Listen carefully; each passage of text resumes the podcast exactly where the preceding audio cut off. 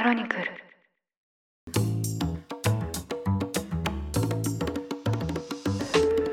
おはようございます。2023年12月3日日曜日ニュースコネクトパーソナリティの野村貴文です。この番組では平日毎朝5分間で世界のメガトレンドがかかるニュースを解説しています。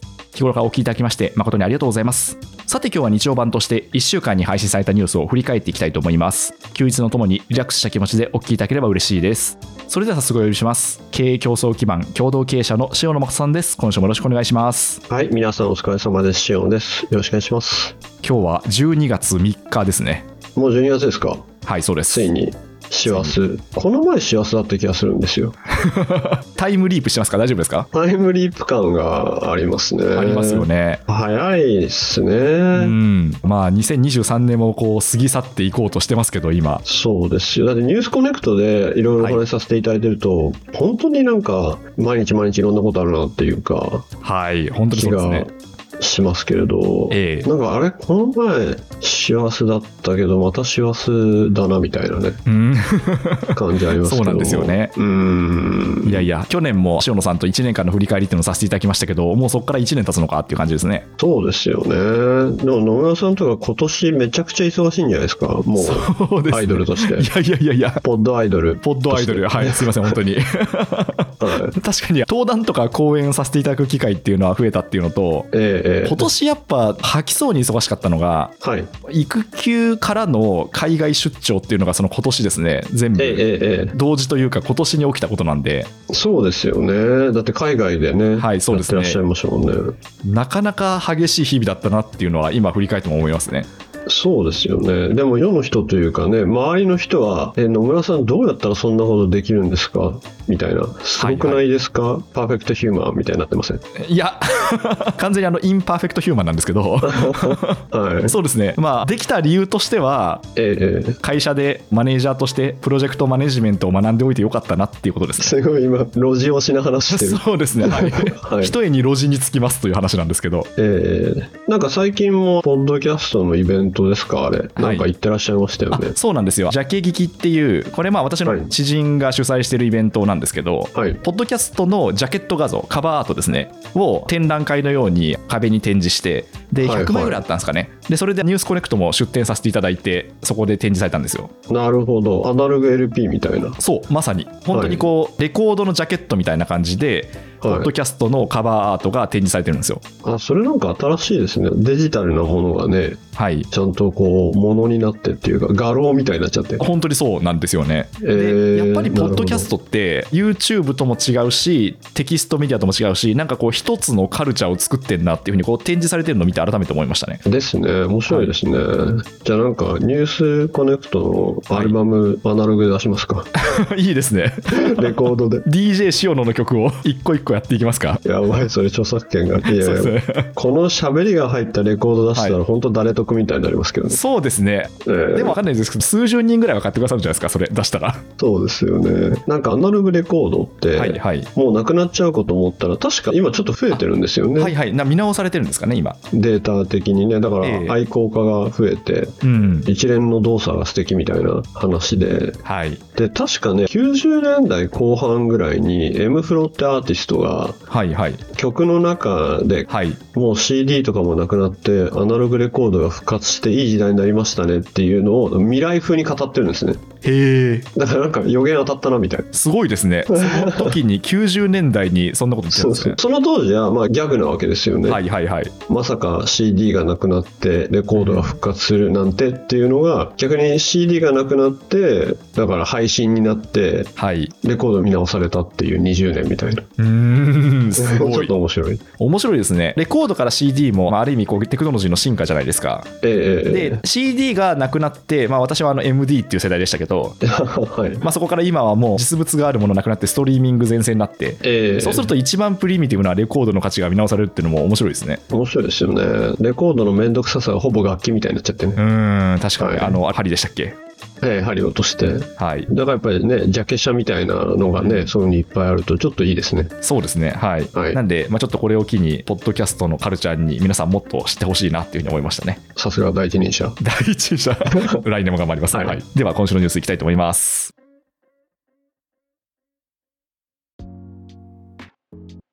それでは1週間のニュースを振り返っていきたいと思います。まずは月曜日です。月曜日に取り上げたのがガザの情勢です。イスラム主義組織ハマスとイスラエルの双方は戦闘休止に伴い拘束していた人々を解放しました。24日には第一陣としてハマスはイスラエル人13人、タイ人10人、フィリピン人1人を解放。イスラエルも収監していたパレスチナ人39人を釈放しました。そして25日は第2陣として、ハマスはイスラエル人13人とタイ人4人を解放し、イスラエルも収監していたパレスチナ人39人を釈放しています。また、双方の仲介を担っているカタール政府は27日に、パレスチナのガザ地区での戦闘休止を2日間延長することで合意したと発表しました。はい、ということで、この、まあ、人質交換といいますか、拘束していた人たちの互いの解放というのが行われているんですけど、まあ、この動きについてはどうご覧になってますでしょうか？いやもう本当にね、解放されたこと自体は素晴らしいと思いますけども、はい。イスラエルで、まあ、誘拐されちゃった人が解放されてるのと同時に、逆にイスラエルが逮捕したパレスチナ側の人たちが刑務所にいた方で、もう女性とかも多いですけども、うん。その方々がもうなんか6年、8年とかして、あの時はまだ子供だったけどみたいな形で出てきてる映像がすごいですよね。えー、そうですね。えー、だから、まあ、こんなに、まあ、ある種捕まえてたんだみたいなうん。こともあって、こういうのを見るにつけ、この地域の難しさを感じますし、もう全然違うんだなっていうのを感じますよね。そうですね。えーまあ、やっぱり今回人権とは何だろうかとか国際法とは何だろうかっていうのをかなりこう突きつけられてますもんね。そうですね。そこでだから一番今後考えないといけないですし、突きつけられたという意味では、はいや。っぱりこの武力紛争、そして戦争においても、均衡性っていうことは言われるんですね。その均衡性っていうのは、はい。まあ、割と日本人も当事者だったことがあり、語られることがあるんですけども、例えばじゃあ、旧日本軍が真珠湾を攻撃しましたねとか、で、まあずっとパールハーバーを言われている一方で、その反撃として、広島、長崎にやっぱり原爆を落とされねばならなかったのかとか、はい。はい。東京大空襲で90万人とかが亡くならなければならなかったのかっていう、うんある攻撃に対して、まあ反撃された時の均衡性って本当に合ってるんですかねみたいなことは、まあそれこそだから原爆自体はずっと言われてますよね。うん、そうですね、ん。バランスがこれ本当に合ってるのっていう話ですよね。そうですね。もちろん武力紛争戦争なので、バランスも何もあったもんではないという見方もあろうと思うんですけども、はい。まあそういったことをやめようというのが、戦争時、紛争時の国際法の枠組み、人道的な法の枠組みなので、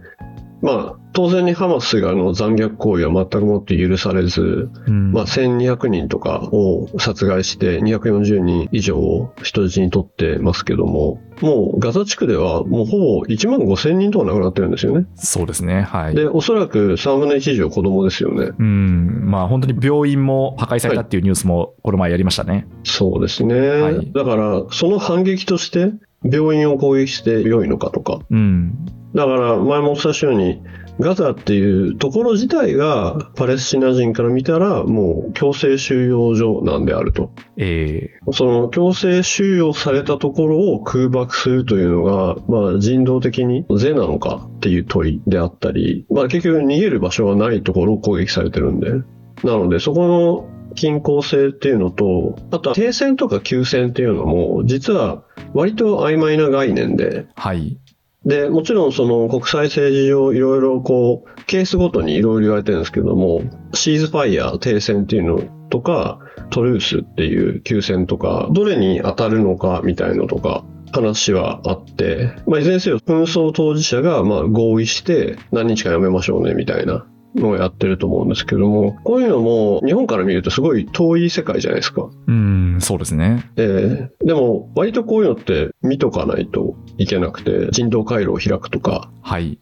今回初めて援助物資を乗せたトラックがやっと入ったとか。うん。で、それに対して難民救済を行っている、例えば国連パレスチナ難民救済の機関、UNRWA とかって、こんなひどいの見たことないとか言って、えおそらく戦争より衛生状態で亡くなるってもう言っちゃってるんですよね。ーはい。それをまた均衡してんのかっていう、合ってんのかみたいなうん。話じゃないですか。しかも、ここでもお伝えしたように、ハマスって別にパレスチナの軍隊じゃないですからね。そうなんですよね。まあだから決してパレスチナを代表してるわけじゃないですからね。そうなんですよ。だから、まあ、ね、本当に仮説というか、バーチャルに考えたら、日本にいるテロ組織がどっかを攻撃したら、日本国民が攻撃されちゃって、みたいのって、え、全然ちょっと合ってないんですけど、みたいな。そうですね。はい。うん、というのが本当にまあ実際こう今世界で起きてることですもんね。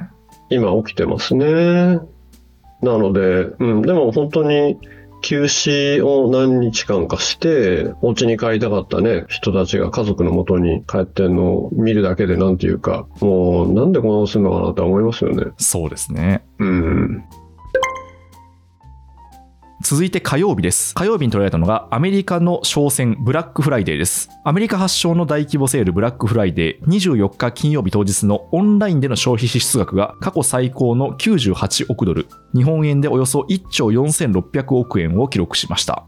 で、この調査した Adobe Analytics によりますと、この額は前年比7.5%増ということで、中でもスマートウォッチ、テレビ、電化製品や音響製品といった商品が好調だったといいます。また、およそ半数以上がスマートフォンなどを通じたモバイルショッピングだったことも明らかになりまして、インフルエンサーや SNS 広告を通じた流入が多く、衝動買いが今年の売り上げに大きく寄与しているのではという専門家もいます。はい、ということで、このブラックフライデー、この11月商戦がですね、好調だったということなんですけど、これについてはどうご覧になってますでしょうか？なんか私はアメリカ経済を見るために、米国の小売りの様子とか結構いつも興味持って見てるんですけども、はいはい。これなんかデータによっては好調だったっていうデータもあれば、はい。不調だったっていうあ、主張をしてるのもあって、なんえかいろいろあって見方で面白いなと思いまして。結構じゃあデータによってそこはばらつきがあるんですね。あそうですね。だから多分ご覧になると、思ったより不調だったみたいな、店舗内で人がまばらみたいなのもニュースもあれば、わかりやすいのはクレジットカード会社が見てるデータとかだと、前年比でやっぱり上がったなとか、うん。リアル店舗も上がったし、オンラインも上がったなとか。なので、ちょっといくつかデータによるんだなって思ったっていうのと、はい。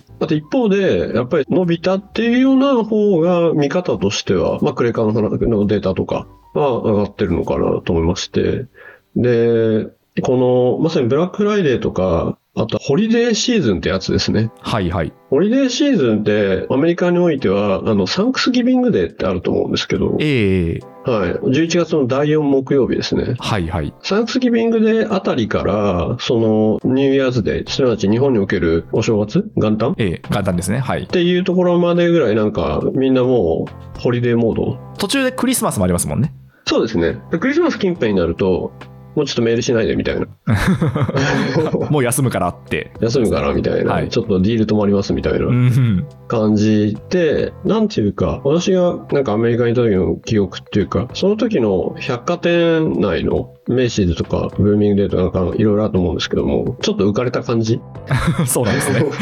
街浮かれ。た感じはまあ好きですけどね。はいはいはい。だからあの浮かれた感じえでえ、みんながうっかり買わないとダメなんだなって。ああ、そうですね。まあ、経済を回すためには、うっかりと浮かれていただいて、買っていただくってことですね。そうですね。だから日本のね、クリスマスが、なんかもう11月に街が飾り付けされちゃってみたいな。はいはい。ハロウィン終わったら、え、もう飾ってんの？みたいな。うん。ちょっと浮かれた感じにするじゃないですか。そうですね。はい。ええであれで浮かれた感じを、ちょっとオンラインでも作り出さないとあ買わないんだなっていう。あ、そうですね。はい。でもなんか面白いですよね。こうスマートウォッチ、テレビ、電化製品、音響機器って、なんか私が思ったのは、結構こう中のものと、まあスマートウォッチは外使いしますけど、ええええ基本的にそのうちの中のものじゃないですか。ええええで、なんかそれこそあのコロナからの反動みたいなこと言われていて、もっとなんかそのアウトドア系とかそういう外で使うものが売れるのかなと思ったんですけど、結局やっぱ家電とかなんですね、売れてるものは。ああ、そうですね。やっぱり、あと家電の値引き率が高いんでしょうね。ああ、そのセールに合わせてってことですね。セールに合わせて。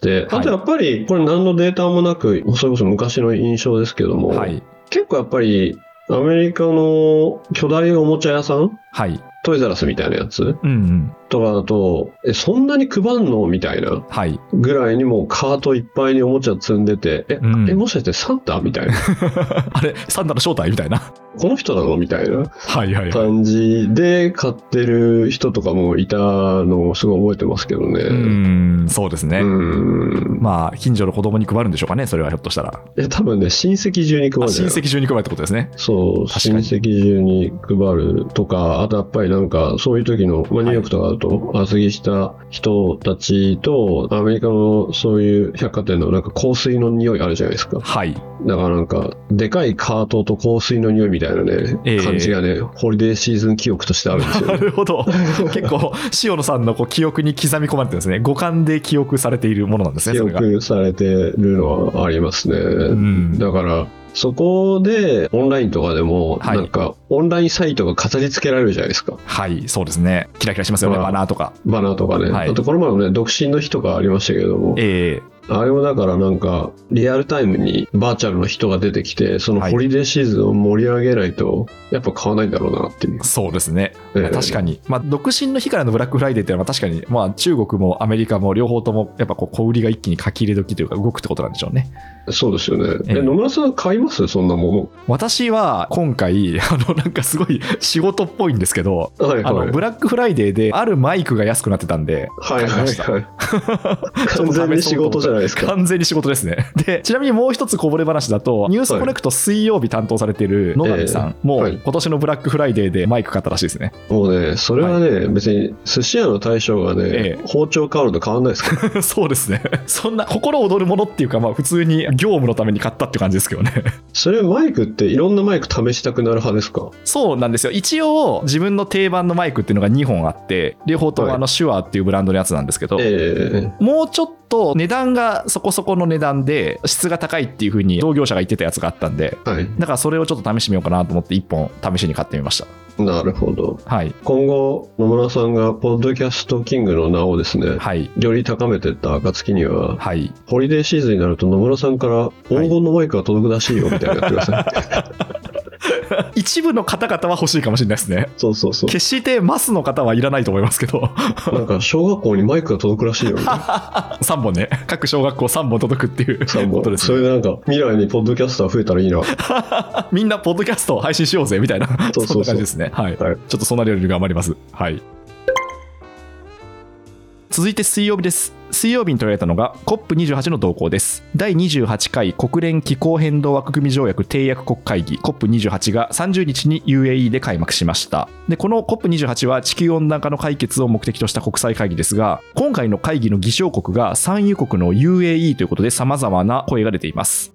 例えばイギリスの BBC が27日に報じたところによりますと、議長国の UAE が COP28 に集まる各国との2カ国会談を利用して、石油やガス取引の商談を計画していたと報じました。まあ、これはですね、化石燃料の廃止や削減に逆行する動きで、開催前から批判の声が高まっています。この件を報道した BBC は、議長国に公平性を求める条約の行動基準に抵触する可能性があると指摘しています。はい、ということで、この COP、まあ、毎年結構注目されるんですけど、今年はドバイで開幕ということで、産油国で COP かっていうのもなかなかちょっと塩野さんの見方が気になるニュースなんですけど、これについてはどうご覧になってますでしょうか？このヘッドラインだけだと、なんか、お主も悪いよのみたいになっちゃいますもんね。そうですね。あれ、ええこれ削減する会議じゃないのみたいな風に思いますよ。ええね、なんか、公の場ではね、はいみんながこう、臭い会議で集まって削減の話をしてる、はい。裏でね、ちょっとなんか、ホテルの会議室が取ってあって、はいそこではね、新しい化石燃料のね、プラント作るぞみたいなね、そうですね。うん実際商談が行われているってことですもんね。商談が行われてて、はいね、化石燃料資源開発の、まあ、準備というものはいつでもできておりますからとか言ってるんですかね。そうですね。なんか想像つきますね。そういう雰囲気としては。雰囲気としては。はい。うん、だから、この手のものって、なんですかね。まあ、ダブルスタンダードですよねとか、はい。裏と表がありますよねっていうのが、まあ、BBC のこの報道も、ある種その、リークされた文章からのお話だと思うんですけども、本当のところ、どういうことなのかなっていうのはちょっと分かりかねる部分があって、というのも、やっぱりちょっと荒く言うと、この手の環境問題って、一旦こう、多くの場合ヨーロッパがルールメイクであったり、こうしようっていうアジェンダをぶち上げて、割とそこから調整して、はい。調整調整して、あれ？なくなっちゃったよとか、随分変わったねとかっていうのが、別に悪い意味じゃなくて、そういうプロセスを経ることが多いなと。なので、先般あったように、EV 化だよね、内燃機関もうダメですよと。ガソリンエンジンダメですよって言ってたのに、合成燃料はやっぱりいいですとか、調整かけてくるじゃないですか。うん。で、それに比べると、まあ、日本は、え、そんなの絶対無理でしょう、みたいに言われたことに対してまず驚いて、はい。でもすごい頑張って頑張って努力して、あ、もしかしたらできるかもって言ってる時に、え、まだそれやってんのって言われるみたいな。そうですね。結構そういう構図よく見ますよね。それはね、割と黄金パターンになってますよね。はいはい。なので、そういう意味では、おそらくいろいろな考え方がされていて、じゃあこれをすごく批判したら、もしかしたら逆ギレされて、はい。もう経過措置なんだとか、うん。過渡期でそういうことがあるのは仕方ないじゃないかとかって、なので完全に想像ですけども、そういうまあ反論なのか、または、いや、そんなことをしたことはないっていう反論なのか。ただし、やっぱり各国のインセンティブを一つに合わせて、当然もう各国ごとにインセンティブは違い、自分の持ってる資源は違い、で、自国の利益のみを完全に考えてやってるんですけども、はい。そこをどうにかどうにか最大公約数で合わせていって、途中で脱落者が出ないようにっていう難しさじゃないですか。うん、そうですね。だから、こういうのいっぱい起こるだろうなと思いますね。ああ、そういうことですね。はい。まあ、ダブルスタンダードという批判はまああるんですけど、まあ、そもそもがそういう理念がまず最初にこう先行して、そこからどんどんこう現実にこう落とし込まれていくってことなんですかね。うん、その場合の方が多く感じますけどね。はい。ただやっぱり理念をぶち上げないと何も始まらないので、そうですね。えーなので、まあ、人類共通課題みたいな理念を上げて、そこから各国の利益で調整。で、その際になんか2つ3つの派閥に分かれたりみたいにするじゃないですか。はい。で、それでそういう同盟であったり連携がたくさんなりすぎてちょっとよくわからないみたいになるじゃないですか。うん、そうですね。こんなにたくさん経済協力の枠組みあっていいのかなとかいろいろ思うじゃないですか。はい。どこが入ってたんだっけ？みたいな。あ、これはここが入ってなかったかみたいな、そういうのありますよね。そうそうそうそう、それです、それ。そういうことですね。みたいはないことも起こりつつ、でも全体の方向性はこれだよねっていうぐらいに見て、中期長期で自国、そして人類共通課題を見るみたいな感じなのかなと思っていつも見てますけど。うん、わかりました。続いて木曜日です。木曜日に捉えたのが大阪・関西万博の動向です。11月30日で大阪・関西万博の開催まで500日に迫りました。今週に入りまして、ロシアが参加の取りやめを表明しました。万博への辞退表明は11月中旬に明らかになったメキシコ、エストニアに続いてこれで3カ国目です。で、この大阪・関西万博をめぐっては見積もりの甘さが問題視されていまして、もともと誘致当初は経産省の試算によりますと建設費用はおよそ1250億円という見積もりでした。ただ、その後建設費用が増えまして、現在では2350億円、1.9倍になっています。また、建設費以外にも837億円が途上国への参加支援や警備費など追加でかかる見通しであることが明らかになり、政府も対応に追われています。また、建設の遅れ、そして人手不足も指摘されています。はい、ということで、この大阪・関西万博、まあ、ちょっとニュースコネクトでは今まで触れてこなかったんですけど、まあ、ちょうど500日ということで今回取り上げました。これについてはどうご覧になってますでしょうか？倍ですよ。どう思います？いやー、すごいですよね。さすがに、え、こんなずれるっていうふうに思いましたけど。ですよね。はいそれがまあ、我々ね、普通の国民のはい、感じですよね。そうですね。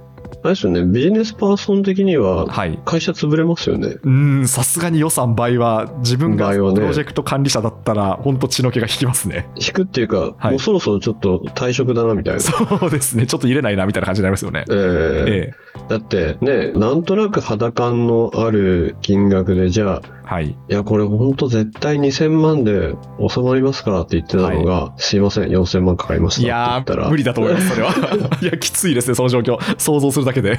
嫌ですよね。もうなんかちょっとお腹の中がちょっと冷たくなりますよね。そうですね。ちょっとお腹痛くなりそうなシチュエーションですけど。お腹痛くなりますよね。はいうん、だから、為替、資材費の高騰、はい人件費の高騰、うん。で、ここまでとはっていうのがたくさん出てるじゃないですか。はい、そうですね。でも、例えば、オリンピックの頃から、もう資材の高騰であったりとか、はい。それこそ建築の職人さんがいないとか、えいっぱい出てましたよね。で、その前から出てましたよね。えはい。ウッドショックって言葉も結構もうコロナ禍から、まあオリンピック以前ですよね。出てましたね。はい。ありましたよね。はいで、新しいね、マンションとか建てようとすると資材が高騰してて、うん。なんか後で調整かかってもっと高くなってるって結構前からですよね。そうですね。はい。うーん。なので、倍ですからね。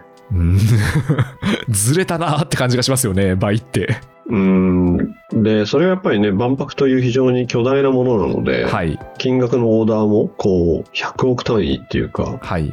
ものすごいじゃないですか。うん。うん、だから、これを、まあよくある話で、やってみたら盛り上がって楽しかったからいいじゃんみたいなやつ。はい。で、終わらせないで、はい。どうしてそうなったかうん。は、普通の企業ならやりますよね。そうですね。いや、これ本当おっしゃる通りだなと思いまして、結構日本人って水に流す文化好きだと思うんですけど、これはなんかその原因をやっぱ、まあ別に誰が悪者というわけではなく、なんで起きたのかっていうのは知りたいですね。うん。だから、これをまたね、起こさないためにはい。ですし、いやー、なんか考えちゃいますよね。いや、だって、この年末、師走に、はい。やっぱり食べ物ない子とかいるわけで、そうですね。まさに今回の月曜のニュースもそうですけど、うん。まあ、日本でもあ、日本でもそうですね。はい。食べ物なかったりね、みんなが明るい感じで、それこそね、さっきのホリデーシーズンだみたいな、はい。プレゼント何がいいかなとか言ってる時にね、全くもってそんなこと考えられない人だっているわけで、そうですね。いるのにね、なんかすいません、倍ですみたいな。うーん、なんかそうなんですよね。このずれたその一千数百億円ですか、まあ2000億円近くになりますけど、まあこれがあったら本当いろんなことができるのになとは思いますよね。もうね、小学校にマイク配れますよ。そうですね。あはいの マイクよりも食べ物配った方がいいと思いますけど、でもそうなんですよね。ええうん、だからちょっと、まあ、よく言うとこですけども、なんでこうなったか問題っていうのが、ねはい。ありますし、あとは私最近インバウンドではい。思うんですけども、明らかに今ってちょっとオーバーツーリズム来てるなと思ってまして、はいはい。まあ、先日、あの、塩野さんともあの議論させていただきましたね。そうですね。はいで、やっぱり有名な場所はい。ってもういっぱいいっぱいじゃないですか、うん、人がそうですね。人が。で、なおかつあの、やっぱもうタクシーとか全然捕まらなくて、えあとコインロッカーもね、入れらんないよってえはい。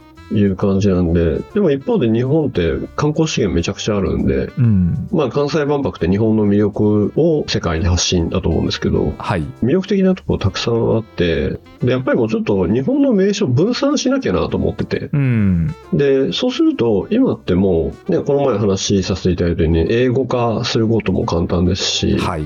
なんかうっかりすぐ独自アプリとか独自地域コインとか作りがちですけど、はい。まあなんかインスタ、TikTok でちゃんとしときますよね。そうですね。独自アプリ、独自地域コイン。確かにちょっとごめんなさい。ちょっと一瞬笑っちゃったんですけど、笑ってるごめんなさい。確かにありますね。あの、無駄に壺に入ってしまったんですけど、はい。確かにありますね。そういうのないんか。作りがちですよね。作りがちですね。はい。だからちょっと、えそんなのね、作ってるぐらいだったら、インスタに英語で投稿っていいうか、。まさしく。で、だから既存プラットフォーム丸乗りでいいわけじゃないですか。そうですね。で、おそらくその、うん独自アプリ、独自コインを開発する費用を、そっちのマーケティングにかければ、相当リッチなことできますからね。できますよね。ええって考えると、この金額のオーダーは何なんだとは思いますよね。そうですね。確かに。うんあ、だから、そっか、日本をアピールしていくという意味でも、この金額があれば、もっといろんなことできたはずっていうことなんですかね。そうですね。まあ、ええ万博なので、もう元の元の趣旨は、まあ、はい各国からね、各国からも来られて、で、各国の人も、まあ、同じように発信するとはいいうことがありますけども、でもやっぱり、うちちょっと高いんでやめますとか、ええあとは建設会社がちょっといないんでもやめますとかって、やっぱり今回もう、じゃあ200歩譲って仕方ないってなっても、はい。今後もっとお安く賢く楽しくできるよねみたいな。そうですね。はい。まあ、なんで、やっぱり水に流すんじゃなくて、検証して、今後さらに良くしていくのに使っていただきたいですね。はい続いて金曜日です。金曜日に捉えたのが不法です。米中関係正常化やベトナム戦争終結に貢献したアメリカのヘンリー・キッシンジャー元国務長官が29日、コネティカット州の自宅で亡くなりました。100歳でした。キシンジャー氏は1923年、ドイツでユダヤ系の家系に生まれました。で、ナチスドイツの迫害を逃れるため、38年に渡米し、43年にアメリカに帰化しました。その後、ハーバード大学で欧州外交史を研究しまして、1969年からニクソン大統領の要請で国家安全保障担当大統領補佐官となりました。で、キッシンジャー氏の業績としましては、まず71年に国交のなかった中国を極秘訪問して、79年の米中国交正常化への道筋をつけました。また1973年には、ベトナム戦争の終結を目指した和平交渉を主導しまして、この功績でノーベル平和賞を受賞しました。で、その後、ニクソン政権とフォード政権で国務長官を務めまして、退任した後は、歴代のアメリカ政権の外交アドバイザー的な存在として活躍しました。はい、ということで、このキッシンジャー氏が亡くなったというニュースですが、まあ、このキッシンジャー氏の功績について、塩野さんはどうご覧になってますでしょうか？歴史ですよね。そうですね、本当に100歳なんですね、お亡くなり100歳なんですね。はいあだからね、お亡くなりになられて、本当は歴史の終わりを感じますけども、まさにだから、こ今年、個人として、すなわちなんかあの、政府とか政府の密使みたいな話じゃなくて、個人としてはい。中国シー・ジンピン氏に会いに行ったんですよね。うん。で、その時に、シー・ジンピン氏からキッシンジャー氏に、あなたが中国を訪問するのは、こう、100回目以上で、あなたは100歳ですね、みたいな。はい。古い友人みたいな話になって、もう本当に、もうまさにご老人っていう外見ではあったんですけども、はい。なんか本当、歴史の、シー・ジンピン氏とキーシンジャー氏の並んだところにこなんか一回りしてまたこういう風に中国に行ってるんだ、みたいな感じをちょうど思ったところだったんですけども、うん。まさに国交正常化の立役者というか、はい。はい。まあ日本からするとびっくり仰天っていうえ1971年に突如、まあある種なんですかね、敵というか、国交がなかったところと国交正常化、我々二人しますみたいなー、はい。はい。ので、まあニクソンショックって呼ばれたり、うん。だからそういう、71年ですからね。71年、はい。71年現場にいた人がね、今までまたいてシー・ジに会ってたわけですからね。そうですね、本当に。すごいことですよね。うん。ねえ歴史ですし、歴史の終わりを感じますけども。はい。結構、キッシンジャー氏は、外交っていう結構分厚い本出されてますよね。あ、出してますね。そして、キッシンジャー氏に対する、はいある種、いわゆる現役外交官を離れた後も、はい。それこそ対中政策、中国みたいなところで、まあ、影響力、まあ、表に裏に影響力を持ち続けた、まあ、まさに CGP 氏に会える人なんで、はい。はい。というところで、まあ、ある意味、晩年は、まあ、彼に対する批判であったりも、ある意味、学術的にもしっかりされてるっていうか、うん。で、実際それって東ティモールとかバングラディッシュの、まあ、直接的じゃないですけども、まあ、ジェノサイドに至るところを見過ごしたみたいな話とかええもありましたし、で、その中でやっぱりキッシンジャー氏って言えばある種のこう、リアリスト、リアリストとして、で、これって逆に今、お亡くなりになられた中で、先ほどのイスラエル・ハマスの均衡っていう話させていただきましたけども、キッシンジャー氏はゲーテの言葉として、はい。これ重いんですけど、正義と無秩序、不正義と秩序。だから正義があるけど無秩序。不正義が行われてるけど秩序的の二者択一だったら、はい。後者を選ぶと。えー不正義と秩序の方ですか？はい。不正義な秩序を選ぶとはいはいはい。言ってるんですよね。うん。どっち選びますか？どっち選ぶんだろう？どっちだろう？ああ、でも、そうですね。不正義と秩序なのかな、自分も。ごめんなさい、深く考えれてないですけど。だから、ええそれってある種功利主義的でもあって、はいはい誰かはひどい目に遭ってるけれども、はい今のこの力の均衡というものはいが多数の人にとっては良きものである。うん。方を選ぶとか、はい。まあ、そういうリアリズムにおいて、まあ、外交を展開したみたいなうん。ところなので、なんか今一度突きつけられるなっていうか、そうですね。うん。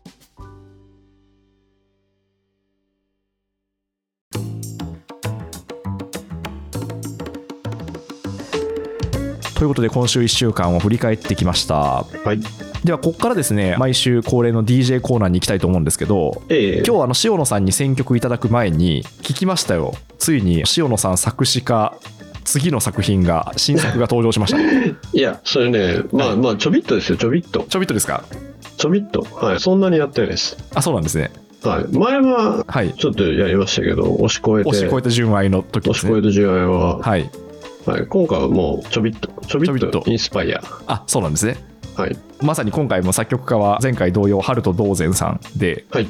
タイトルが「段階 DANKAI 段階。」段階ですね。はいパワーある、はい妙齢のはい段階世代。はい。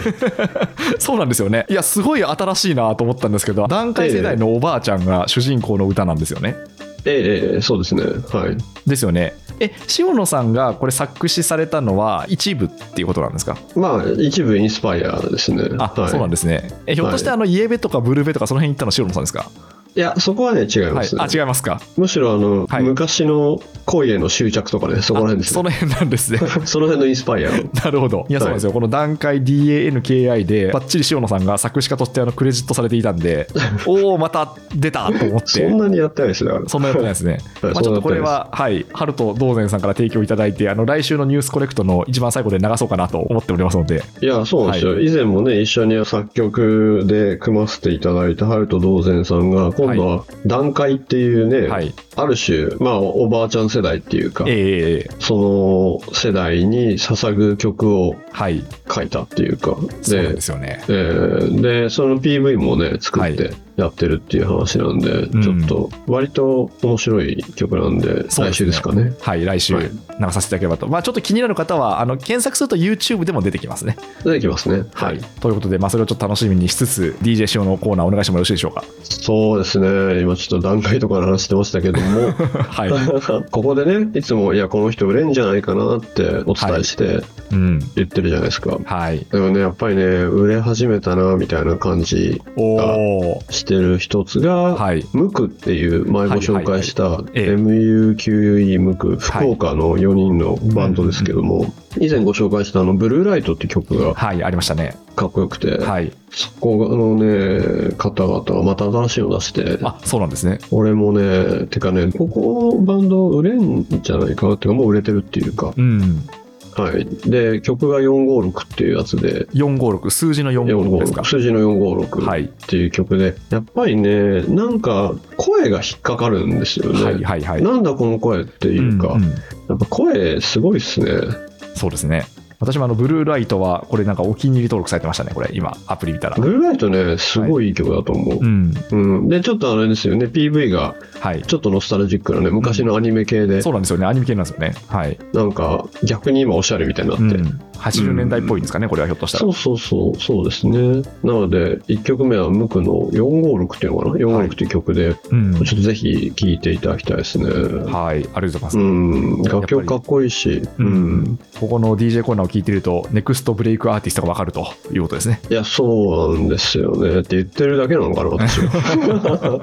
で、はい。で、次はですね、もう、ネクストブレイクじゃなくて、もう大御所来たなっていう。はいはいはい。でも、前回もお伝えしたように、こう、大御所がクリスマスソング出す問題について。ああ、いやいや、ええ。大御所はね、やっぱりもう負けられない戦い。うん。ホリデーソングは絶対こう負けられないっていうはい。ところで、2曲同じアーティストでもう大御所になっちゃった。ノラ・ジョーンズ。ノラ・ジョーンズ、はい。ノラ・ジョーンズさん、まあジャズシンガーっていうかシンガーの、うんうんノラ・ジョーンズさんとレイベイっていうちょっと新しい人が組んだやつで、はい。で、レイベイっていうんですけども、スペルは LAUFEY で多分レイベイだったと思うんですけども、はい。ノラ・ジョーンズとレイベイの曲でもう王道 Have Yourself a Merry Little Christmas ってういう、ん。もう王道の曲ともう一曲同じクリスマスアルバムっていうかクリスマスの EP なのかな？入ってるやつで、Better Than Snow うん。あったかいお茶でも飲みながら聴いてください。ありがとうございます。今回はだからその散歩の時じゃなくて、前回前々回は散歩の時の曲でしたけど、今回は外は寒いと。で、あったかいお茶でも飲みながらってことですね。あったかいお茶飲んで、はい。フライデーでええ LED の揺れるキャンドル買ってですね、ああ、いいですね。私みたいなマイクを買ってる場合じゃないですね。LED 買った方がいい。っ LED 買った方がいいですね。はい。ちょっといい、はいあの、12月を迎えられそうな感じがしました。ありていう曲です。はいはい。ぜひ、がとうございます。ノラ・ジョーンズ Laufey、Laufeyですか？ Laufey はいの、まあ、2曲ですね。はい。いただきました。はい二曲はい。ぜひ、季節もので。ということで今回はクリスマスを前に控えた、まあ、12月らしい曲を3曲いただきました。はい。ということでこの辺りで今週は締めくくっていきたいと思います。経営競争基盤共同経営者の塩野誠さんでした。今週もありがとうございました。はい。皆さん、どうぞごゆっくりお過ごしください。ニュースコネクトお相手は野村貴文でした。番組の感想は、ハッシュタグ、カタカナでニュースコネクトと続けて X に投稿ください。もしこの番組が気に入っていただけましたら、ぜひフォローいただけますと嬉しいです。それでは良い週末をお過ごしください。